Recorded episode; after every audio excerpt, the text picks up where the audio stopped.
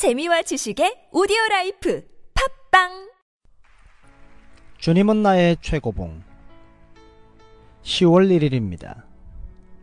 내려오는 능력 마가복음 9장 2절 말씀입니다.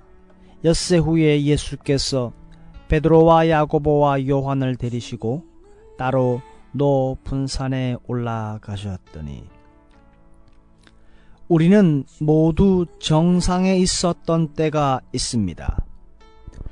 그곳에서 우리는 하나님의 관점에서 모든 것을 볼 수 있었으며 그곳에 거하기를 원했습니다. 그러나 하나님께서는 우리가 거기에 계속 머무는 것을 원하지 않으십니다. 우리의 영적 삶의 시험은 내려올 줄 아는 능력입니다. 만일 우리가 오르는 능력만 있다면 무엇인가 문제가 있는 것입니다. 물론 하나님과 변화산 정상에 머무는 것도 위대한 일입니다. 그러나 사람이 그곳에 이르게 되는 이유는 이 마귀로 가득 찬 세상에 내려와 이 세상의 사람들을 영적으로 들어올리기 위함입니다. 우리는 변화산 정상에서의 체험, 해돋는 새벽, 아름다움에 대한 애착 등을 위해 지음을 받은 사람들이 아닙니다. 그러한 것들은 오직 영감을 얻기 위한 순간들일 뿐입니다. 그것이 다입니다. 우리는 오히려 우리는 오히려 계곡을 위해 지음을 받았다고 할 수도 있습니다. 곧 달리 말해서 일반적인 삶 속에서 우리는 우리의 실력을 증거해야 합니다.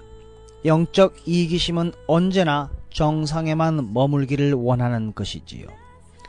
천사처럼 말하고 전사처럼 살고 싶어 합니다. 그러면서 계속 산 꼭대기에만 있으려고 한다 이것입니다. 그러나 정상의 시간들은 특별한 시간이요. 우리가 하나님과 동행하게 될 때 의미 있는 것입니다. 그러나 우리가 주의해야 할 것은 영적 이기심은 모든 시간을 그러한 외적인 예외적인 시간으로만 만들려고 한다는 것입니다.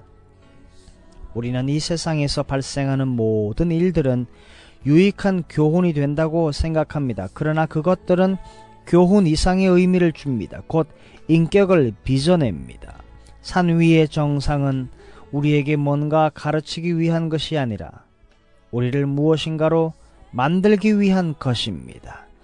이 경험이 무슨 유익이 있을까? 라는 질문은 위험한 함정을 안고 있습니다. 영적인 세상에서는 이러한 질문의 답이 없습니다. 산 정상에 있는 순간들은 드문 기회들이며 그 기회들은 하나님의 목적을 이루기 위한 귀한 체험들입니다. 그곳에서 체험하신 분들은 내려오는 능력 또한 체험하셔야 합니다.